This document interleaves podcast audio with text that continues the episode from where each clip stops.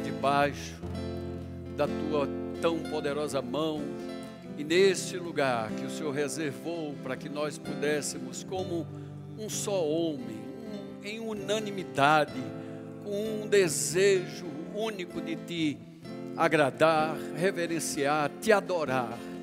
Estamos aqui hoje, Senhor, representando nossas famílias.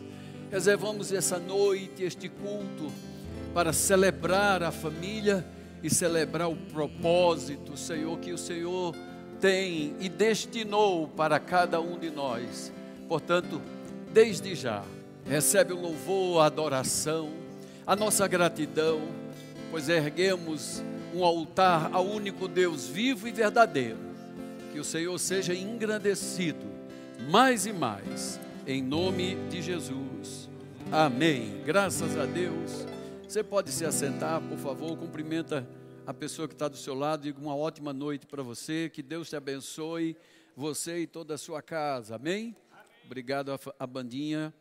Amados, enquanto eles cantavam esse louvor, eu lembrei, irmãos, de Lucas capítulo 18, onde a Bíblia diz para nós que o próprio Jesus Cristo, ele falou a respeito de nós orarmos sem esmorecer orarmos sem esmorecer.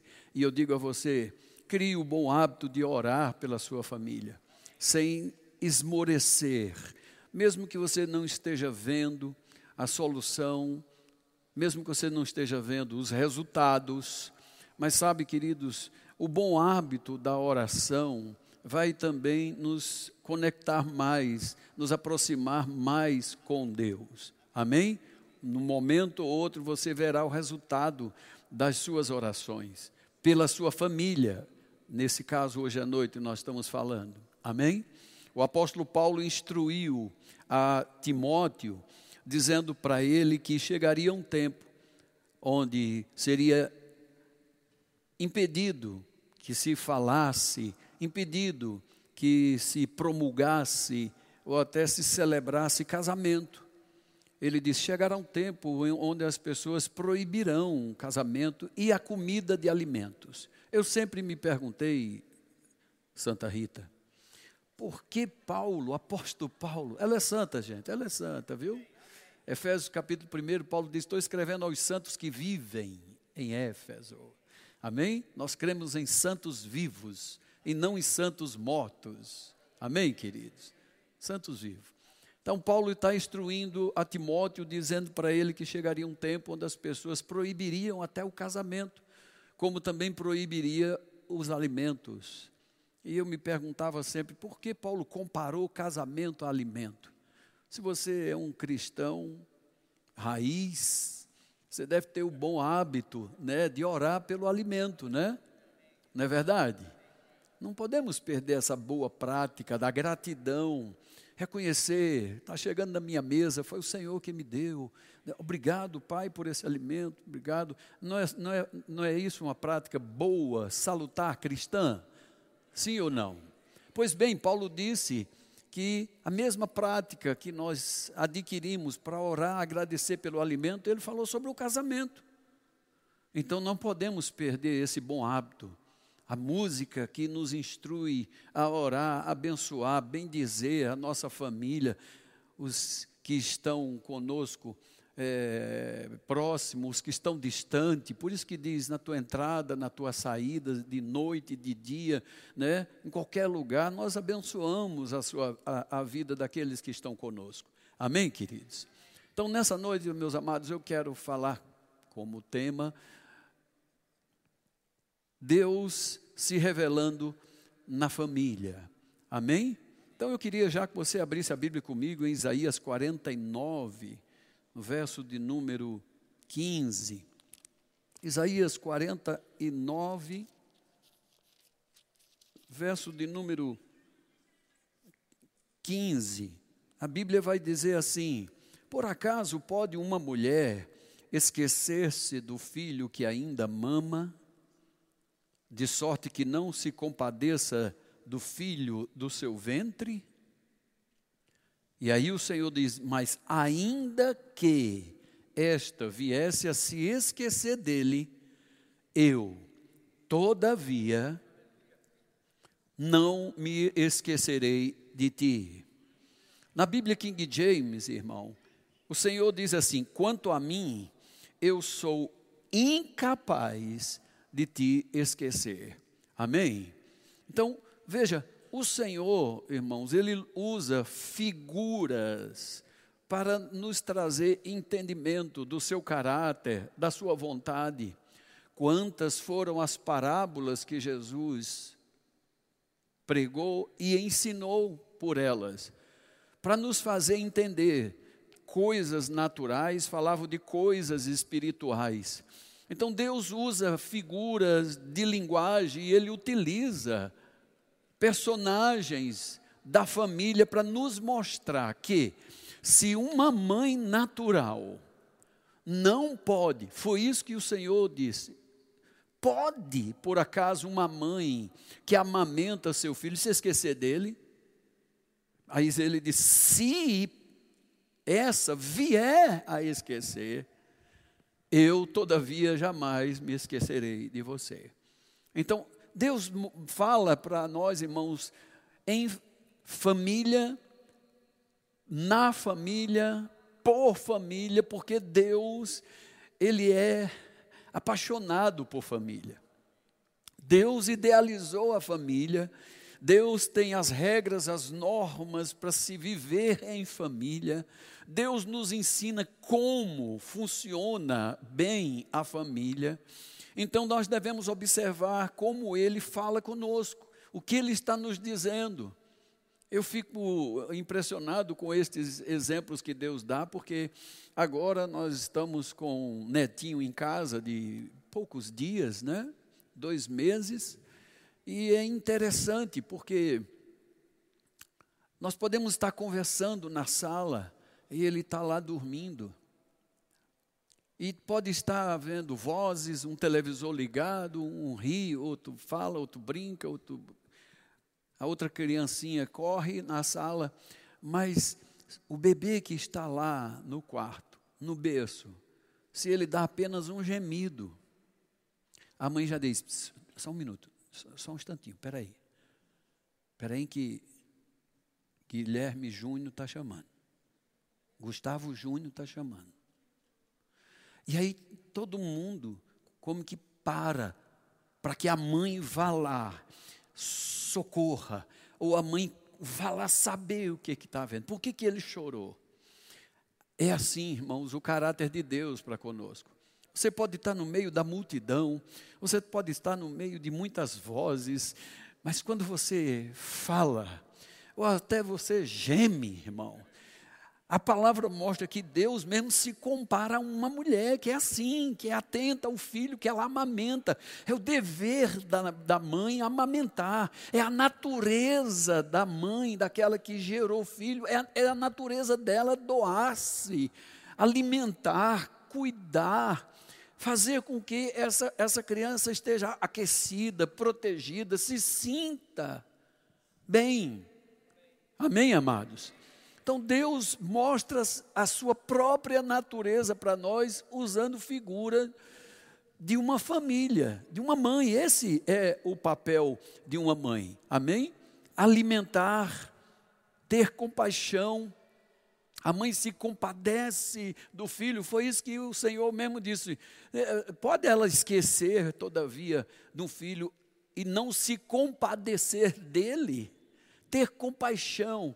Sabe, irmão, muitas são as referências de Deus como aquele que tem compaixão. Nós vemos na Bíblia, por exemplo, em Marcos, capítulo 1, verso 41, você não precisa abrir a Bíblia, mas a Bíblia diz que um leproso se aproximou de Jesus, e esse leproso, ele diz assim para Jesus: Senhor, se tu queres, tu podes me purificar. E a sua Bíblia diz em Marcos 1,41 que Jesus, então, tomado de compaixão, cheio, possuídos de, de compaixão, Marcelino, diz que o toca, dizendo: Quero. Jesus, ele mesmo chegou a dizer para nós: olha, quem vê a mim, consegue ver meu Pai.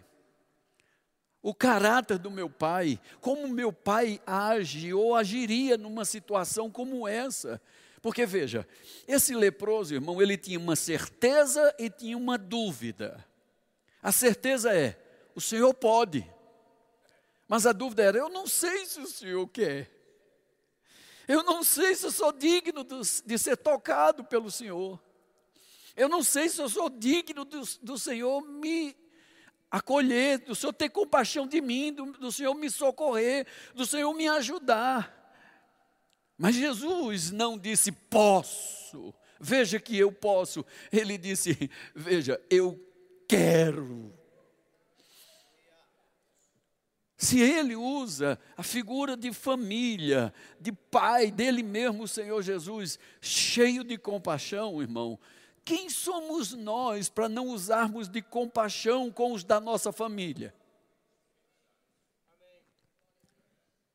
Dá para você parar e refletir um pouco? Mas, pastor, é porque o senhor não sabe como essa pessoa foi má para mim. É meu irmão, é minha irmã, é meu pai, é minha mãe, é meu primo, minha prima, enfim.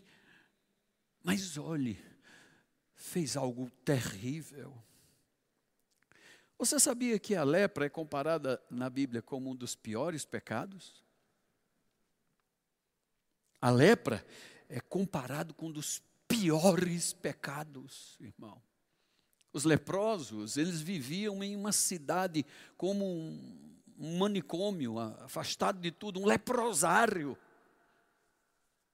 chocalho no pescoço, como um animal, porque ao se mover, o chocalho tocava e anunciava para as pessoas: aí vem um amaldiçoado, aí vem um desgraçado, aí vem alguém que você precisa se desviar dele, você nem, olha, não é nem para olhar, porque esse é um maldito.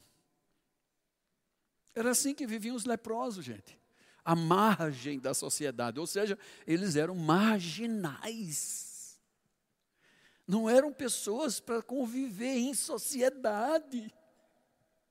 E esse, ele representa, esse leproso, representa todos nós, aqueles que fazem mal para nós na família. Eu sei bem do que eu estou falando, irmão. De pessoas na família fazer mal, trair, mas uma coisa, irmão, nós temos que olhar, olhar para a palavra, o que a palavra nos diz para a gente fazer, o que a palavra nos diz como nós devemos, irmão, nos mover pelas outras pessoas, mesmo que elas tenham a culpa, mesmo que elas não mereçam. Mas Jesus mostra para nós, irmão, com essa atitude de tocar no leproso, que ele, irmão, ele não se contaminou com o pecado do outro. Muito pelo contrário, a sua atitude de compaixão foi quem curou o outro. Quando você perdoa aquele ente da sua família, irmão, você está tocando com compaixão ele, e você vai curá-lo, pois a própria palavra de Deus diz: se alguém te faz o mal, faça o bem a ela, pois você estará amontoando brasas vivas sobre a cabeça dessa pessoa. A Bíblia chega a dizer para nós assim, sabe, irmãos? A palavra de Deus diz para nós assim: que o amor nos constrange. Você sabe o que é um constrangimento. É você estar tá falando mal da pessoa e, quando você olha, ela está do seu lado e ela está olhando nos teus olhos, cheio de compaixão, e você diz: Me fala, meu, meu Jesusinho do Calvário, eu não sabia que você estava aqui, não. Sabe aquela sensação de constrangimento? Deus do céu, para que, que eu falei? Meu Pai do céu, meu Deus, eu não poderia ter falado isso. Por que, que eu fui abrir a boca? Eu estou vendo muita gente rindo, como que diz assim, eu, já passei por isso. Pronto, é esta sensação que é constrangimento. Pois a Bíblia diz assim: o amor nos constrange quando a gente entende que um justo morreu por todos os injustos. Jesus não chegou só até tocar, pastor, só tocar na pessoa para curá-lo. Ele morreu, irmão, para nos curar. Ele foi até a morte, morte de cruz. Quando eu assisto o filme A Paixão de Cristo de Mel Gibson, eu fico impressionado com algumas cenas, sabe? Jesus está sendo flagelado no pelourinho, amarrado assim, pelourinho é mais ou menos nessa altura, e batem tanto nele, batem tanto nele que as pernas dele não aguentam, e ele cai sobre os joelhos, pendurado aqui. E aí, quando o guarda pensa que vencemos ele, olha, ele sucumbiu, ele não aguenta, está vendo? Nós dobramos os joelhos dele, a força. Aí, aquela cena aí, ele se levanta e entrega as costas mais uma vez. E os guardas ficam impressionados, como diz, se olhando como quem diz: Eu nunca vi ninguém fazer isso. Porque é como se ele dissesse: Ainda está pouco.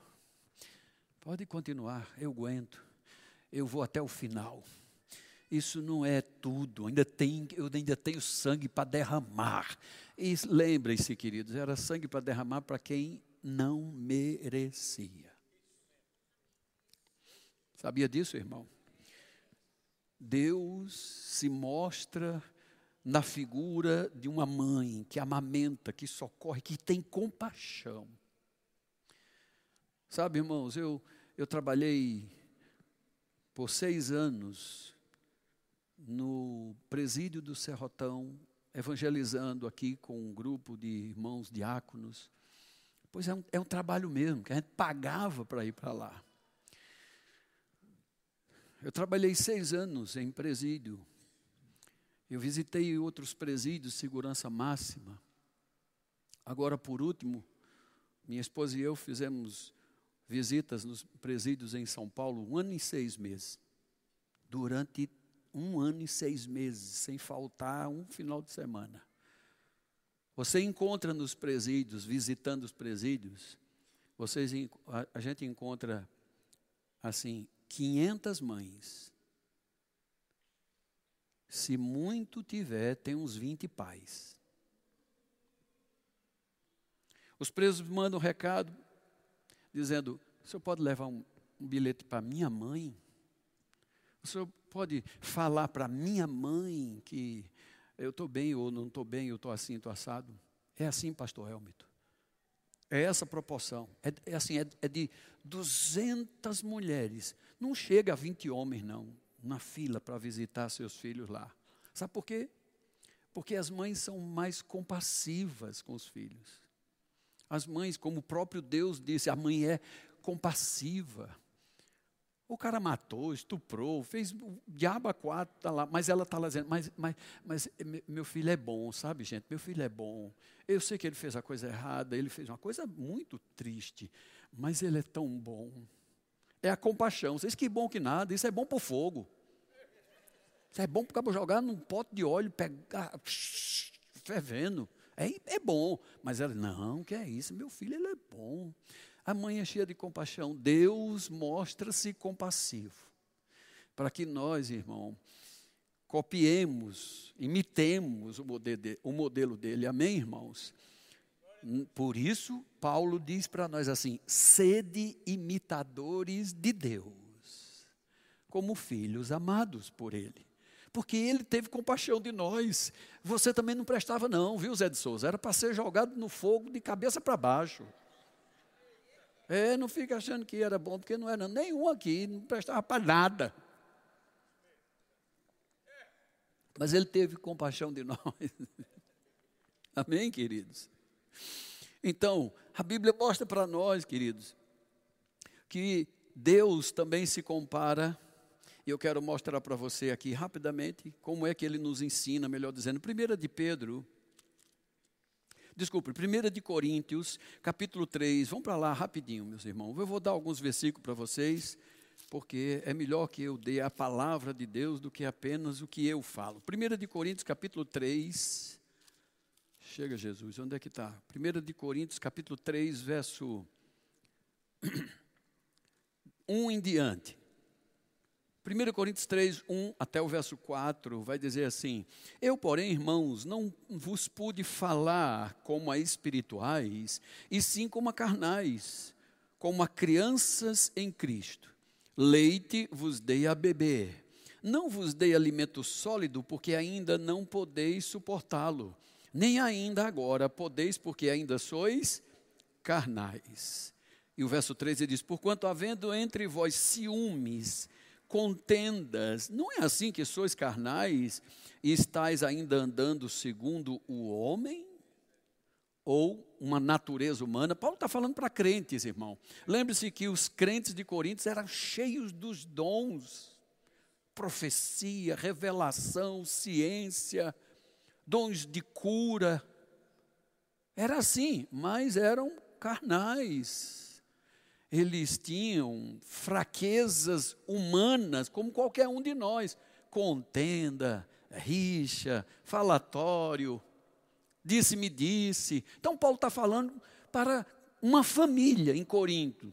É como diz assim: vocês são escolhidos por Deus mesmo. Deus dotou vocês de dons, de capacidades, realmente vocês têm isso. Mas olhe, por outro lado, vocês vivem como um ser natural a estes crentes, presta atenção, nascidos de novo, mas que ainda vive de briga, de contenda, de divisão, de, de rixa, ele chamou de crentes carnais.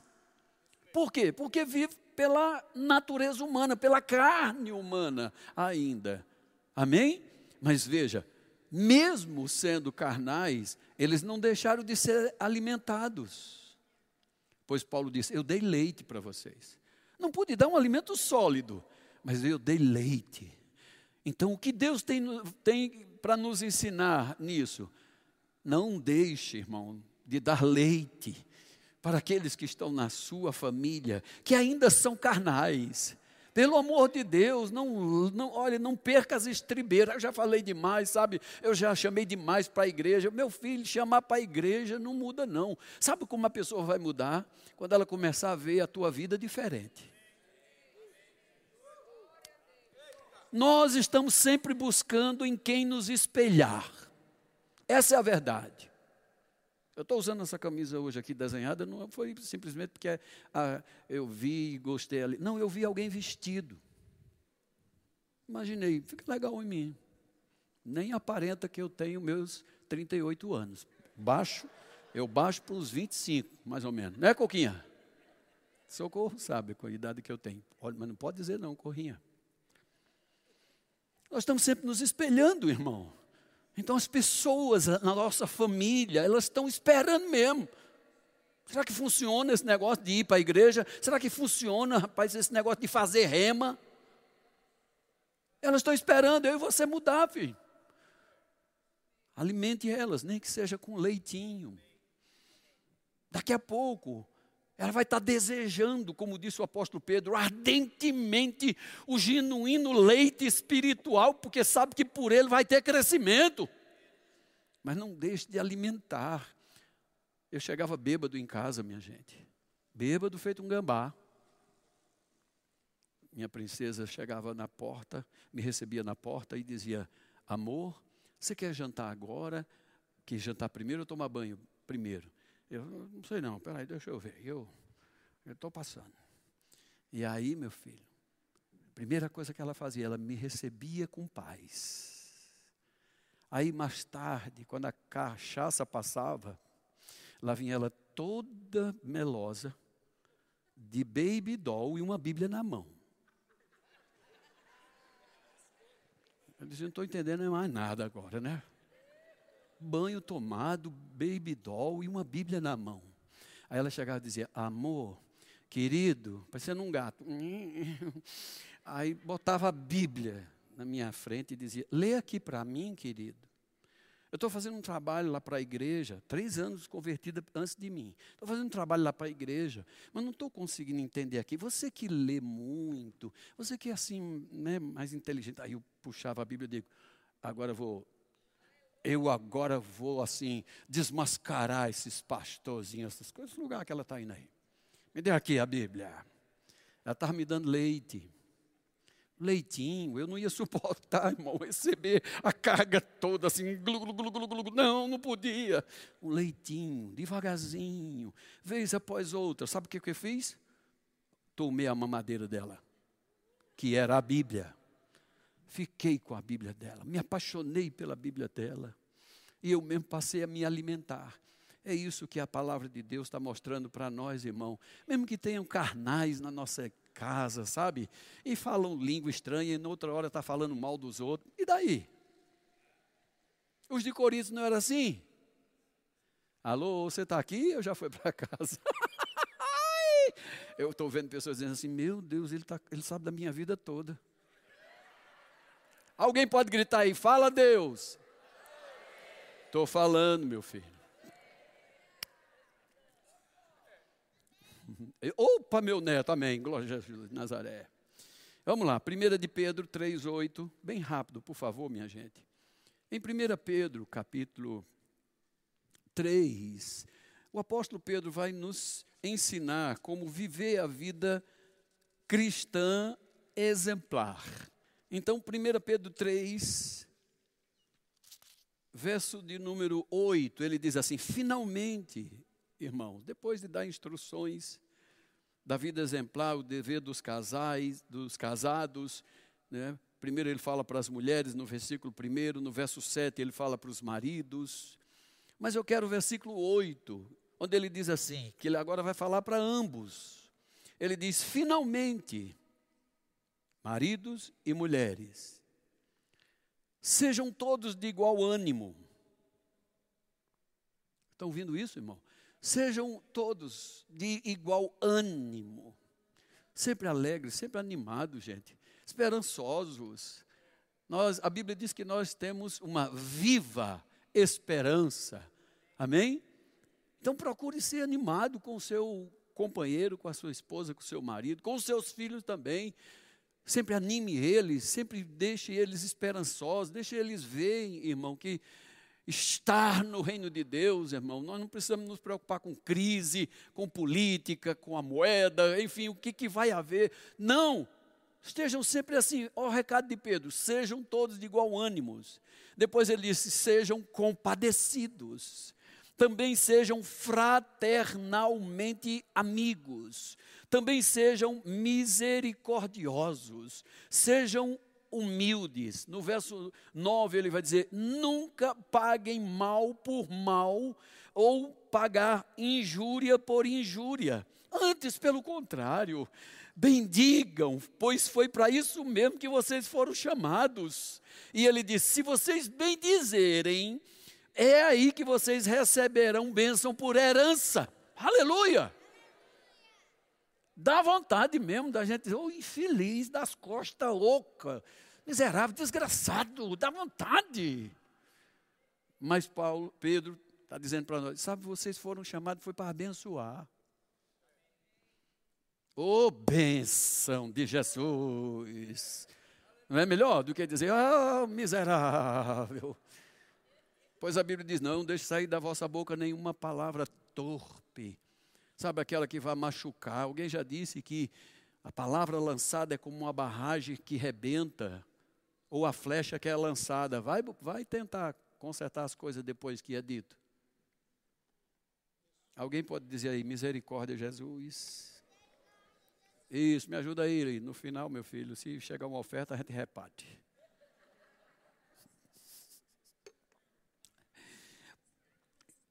Posso continuar em Pedro? Posso continuar em Pedro? Não paga mal por mal, nem injúria por injúria, antes, pelo contrário, bendigam, pois para isso mesmo vocês foram chamados, a fim de receber bênção por herança. E ele nos previne, dizendo assim: Pois é, quem quer amar a vida e ver dias felizes? Refreie a sua língua do mal, evite que seus lábios falem dolosamente. Aparte-se do mal, pratique o que é bom, Busque a paz e empenhe-se por ela, irmão. Porque os olhos do Senhor repousam sobre os justos, seus ouvidos estão abertos às suas súplicas, mas o rosto do Senhor está contra aqueles que praticam males. Vocês ouviram isso, gente? São práticas cristãs, são coisas que nós devemos praticar em casa. Às vezes a gente pensa, irmão, que tem que praticar só fora, evangelizando. É um dever nosso evangelizar. Fora, para os demais, avisar para as pessoas que Jesus está voltando. E avisar, irmão, que ele ainda hoje é salvador e ele ainda é, hoje é advogado. Mas quando ele vier, ele virá como juiz e não haverá advogado mais diante dele. Só tem um acusador agora. E a coisa vai engrossar. Nós precisamos avisar as pessoas. Mas a Bíblia nos dá muito mais instruções para vivermos o Evangelho dentro de casa, com a família, do que viver fora. Amém, queridos? Então vamos lá, rapidamente. Deixa eu mostrar para você outra coisa. A Bíblia mostra a compaixão de Deus para nós no, no exemplo do filho pródigo. Em Lucas 15, verso 20, a Bíblia diz que o pai, à vista quando o filho vem, ele corre e, possuído de compaixão, o abraça e o beija. Ouviu isso, gente? Eu pergunto para você: o filho pródigo tinha feito uma coisa boa? Não, filho. Não foi bom o que ele fez. Eu não sei se você sabe, irmão, por que é que o pai deu parte da sua herança para aquele jovem, mas deixa eu te explicar. A minha Bíblia, a sua Bíblia diz que ele era de menor idade. E até na nossa cultura mesmo, um herdeiro de menor idade não pode usufruir da herança até chegar à maior idade. Mas a sua Bíblia diz assim: um jovem de menor idade, o de menor idade, vai até o pai e diz: Pai, me dê a herança que me cabe. E o pai deu. Deu por quê? Como esse pai que é Deus pode quebrar regras? Porque eu não sei se você sabe, irmão, mas leis, regras morais e civis, foi Deus que instituiu. Está escrito aqui, Paulo diz para nós em Gálatas: o herdeiro, enquanto é de menor, ele é como um escravo, ele é igual escravo, ele não pode usufruir da, da herança de jeito nenhum. Paulo falava o que a lei de Moisés já dizia. E por que no filho pródigo o pai deu? Sabe por que deu? Eu vou te dizer. Porque aquele filho estava olhando nos olhos do pai, viu, João? E dizendo assim: ó, me dê logo minha herança, porque para mim o senhor já está morto e enterrado. Mas quem estava morto era ele. Porque quando ele volta para casa, o pai diz: Ei, vamos recebê-lo, porque era ele que estava morto. Era ele que estava perdidão. Estava morto, mas reviveu. Estava perdido, mas foi achado. Amém? Então Deus nos dá exemplo de pai, de um pai compassivo. Sabe, esse menino prejudicou, ele causou muito dano a mim, rapaz. Ele, ó, ele quebrou regras. Ele fez o que não era para fazer agora, foi adiantado demais nas coisas. Eu tinha projetos para ele, para a empresa ele herdar, depois do, do irmão dele. Sabe, era algo da continuidade deu com os burros na água, acabou com tudo, sujou meu nome na praça, trouxe uma fama para a família. Essa é a história do filho pródigo, meu filho. Tem alguém na sua família assim? Tem alguém na sua casa que já fez essas coisas? Trouxe vergonha, humilhação, deu desfalque? Se tem, ele é digno de compaixão. Pois o pai olha, vê ele vindo de longe corre. Isso demonstra iniciativa de Deus, irmão. Se ele fez isso uma vez com alguém, ele fará com qualquer um, a qualquer tempo, que volte para ele, sabe, com sinceridade de coração, dizendo: estou arrependido, estou arrebentado, arrependido. E se vier de coração contrito, foi Davi quem disse: Tu jamais desprezarás alguém assim, Senhor. Alô? Estamos falando de família hoje à noite, amém, irmãos? A gente pode voltar para os trilhos de Deus, nós podemos voltar, irmão, para aquilo que Deus nos ensina e funciona. É maravilhoso, irmão, você acolher aquele que estava perdido. É maravilhoso você ter nos braços aquele que estava morto. Alô?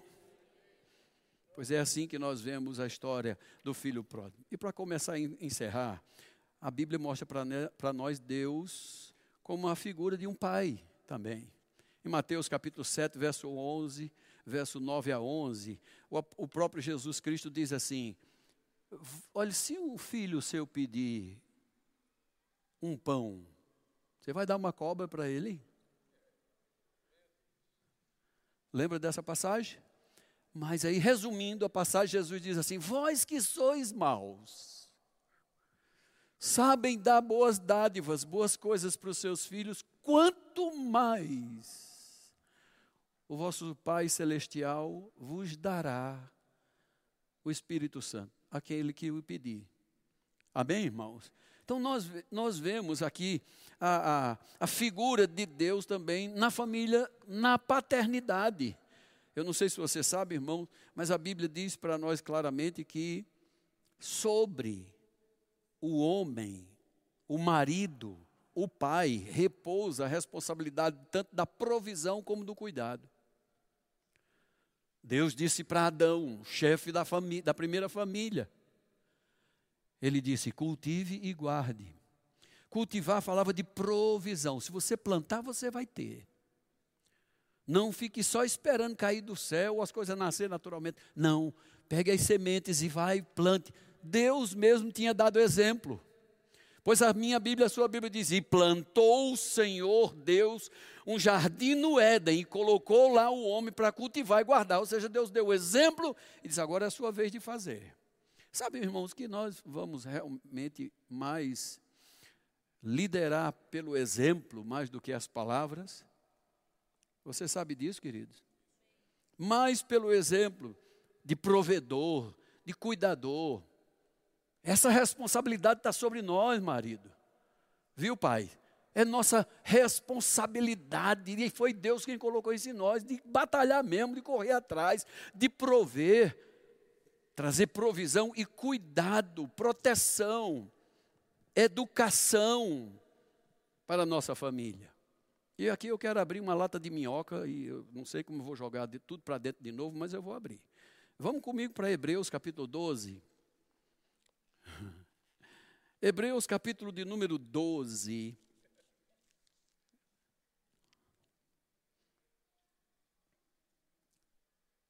Verso 4. Hebreus 12, 4 fala assim: Ora, na vossa luta contra o pecado, ainda não tendes resistido até o sangue. Verso 5: E estáis esquecidos da exortação que, como a filhos, discorre convosco? Pois está escrito assim: Filho meu, não menosprezes a correção que vem do Senhor, nem desmais quando por ele tu és reprovado. Verso 6: Porque o Senhor corrige a quem ama e ele açoita. Outra versão da Bíblia diz: e ele disciplina a todo filho a quem recebe. O verso 7, para provar que é disciplina, diz: pois é para disciplina que, que perseverais. Deus trata vocês como filhos.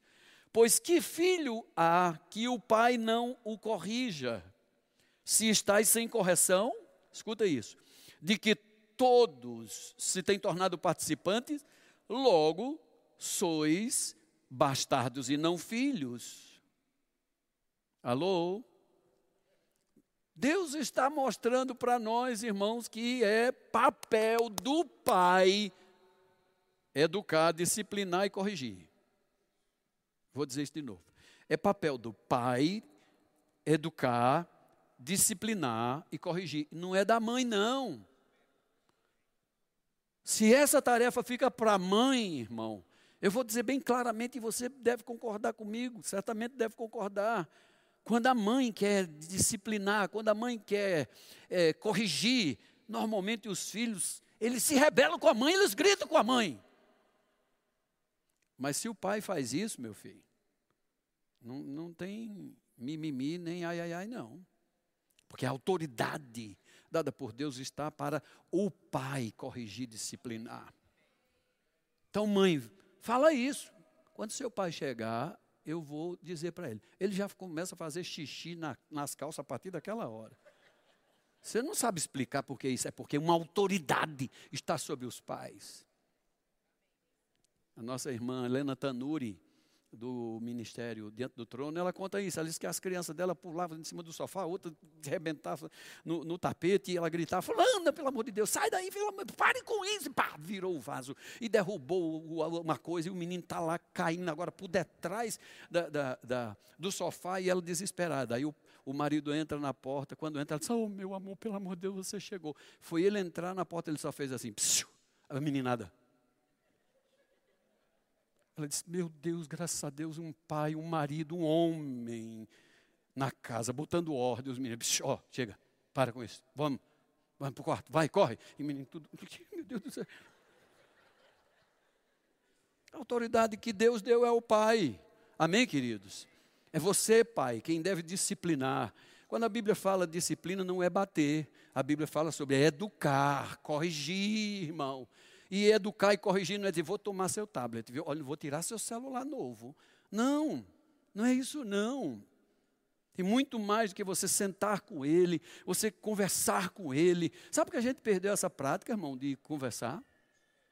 Alguém pode, pode pôr a, a, a imagem que eu pedi para colocar aqui, meu irmão?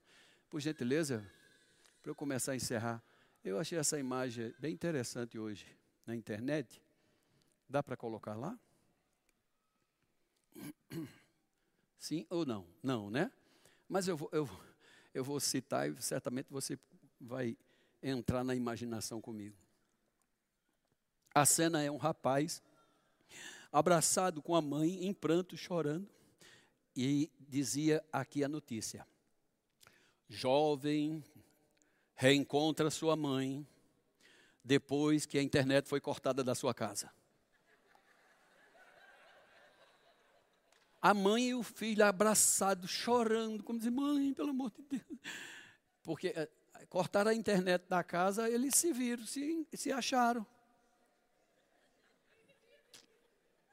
Meu irmão Edson, a gente chama ele de bolão. Ele, quando era novinho, ele era uma bolinha mesmo. Ele, a, a, circunferência era a cabeça e o corpo também, assim. Tudo, tudo. Meu avô, nosso avô, colocou o nome dele, nesse apelido nele, né? Ah, lá vem um bolãozinho, um bolãozinho. Aí minha mãe chamou ele, nossa mãe chamou, falava com ele sempre assim, bolãozinho, bolãozinho. Uma hora minha mãe falou assim, oxe, bolãozinho, e tu tá usando barba? Bigode, né? Era? Aí bolão, mãe, eu, eu uso bigode há 40 anos, mãe. não parava para conversar, não tinha tempo para se olhar, observar um ao outro. Aí o menino já com 40 anos usando bigode e a mãe dizendo: Vixe, meu filho, você usa bigode, você tem bigode. Lembra, lembra do tempo que a gente ficava na, na frente das casas, sentado, não era? Lembra do tempo falando mal da vida dos outros, não era? Que tempo bom, não era, minha gente? Ele precisa voltar a esse bom hábito. Jogando conversa fora. E aí um venha falava da vida dos outros, a gente concordava, é mesmo, é mesmo. Não era? Bom demais. Não, hoje é cada um no celular, quatro pessoas, seis pessoas numa, numa, numa, numa sala e ninguém conversa, está todo mundo no seu mundo. Não, queridos. Vamos estar juntos, amém? Eu quero encerrar, meu irmão, mostrando para vocês que o exemplo maior, mas o exemplo maior para nós de unidade, cooperação na família é a própria Trindade. Sabe? Deus Pai, Deus Filho, Deus Espírito Santo. Eles se honram, se consideram, se respeitam. Sabe, Jesus o tempo todo falava de, do Pai, como o Pai é bom, Ele é maravilhoso, olha, Ele é tão. É, era assim Jesus com o Pai. E o Pai dizia: Esse é meu filho amado, escutem a Ele. Aí Jesus depois diz: Olha, o outro que vai vir aí, ele nem falará dele próprio, ele vai falar de mim. Ele vai fazer vocês lembrar de tudo quanto eu disse, que eu falei para vocês. Veja que coisa linda, um honra o outro, um considera o outro. E em outras palavras, irmãos, um coopera e promove uns aos outros. E eu quero mostrar para vocês, irmãos, o que a palavra de Deus diz para nós. Em Hebreus 13, verso 16, a Bíblia diz que nós nunca poderemos perder, ou não é para perder, a prática do bem, nem a mútua cooperação, pois com esses sacrifícios Deus se agrada. Lá em Deuteronômio 24, 5, não precisa abrir não, diz assim: que o homem que tomasse para si uma esposa, ele, pela lei de Moisés, ele estava proibido de qualquer obrigação, fosse é, é, militar ou qualquer outro tipo de obrigação. Sabe o que, é que ele tinha que, que, que, fazer? Durante um ano ele tinha que promover felicidade para sua esposa. Os maridos digam assim: tem de piedade de nós, Senhor. Um ano. Mas essa é a lei de Deus o homem promover felicidade para sua esposa. Você sabe o que é promover felicidade? É isso. É você jogar a conversa fora, é você ter tempo um para o outro. Sabe, irmãos? Ter esse tempo de amizade, de conversa mesmo, de botar as coisas em ordem, em dia, falar, bater papo mesmo, conversar. Isso é maravilhoso. E por último, e não menos importante, eu quero mostrar para vocês em Deuteronômio 33. Meu irmão do louvor, pode, pode vir para cá, por favor. Deuteronômio capítulo 33. Quero mostrar para vocês como próprio Deus, irmãos, é interessado em promover felicidade para nós. Deuteronômio capítulo 33. Você encontrou? Alguém achou? Ore por mim aí que eu não estou achando, não. 33, verso 27. Deuteronômio 33, 27 fala assim: o Deus eterno é a tua habitação. E por baixo de ti estende os braços eternos. Ele expulsou o inimigo de diante de ti e disse: Destrua-o. E no verso 20, 28, aqui é Moisés, que está salmodiando a Deus, ele diz assim: Israel, você pode botar seu nome aí. Eu leio minha Bíblia assim: Policarpo, você habitará seguro. A fonte de Jacó habitará em você. Eu posso botar meu nome, posso botar o da minha casa, da minha família. Amém, queridos? Olha, eu e a minha casa habitaremos seguro. A fonte de Jacó habitará conosco. Numa terra de cereal e de vinho será a minha casa, e os céus de Deus destilharão orvalho sobre a minha cabeça.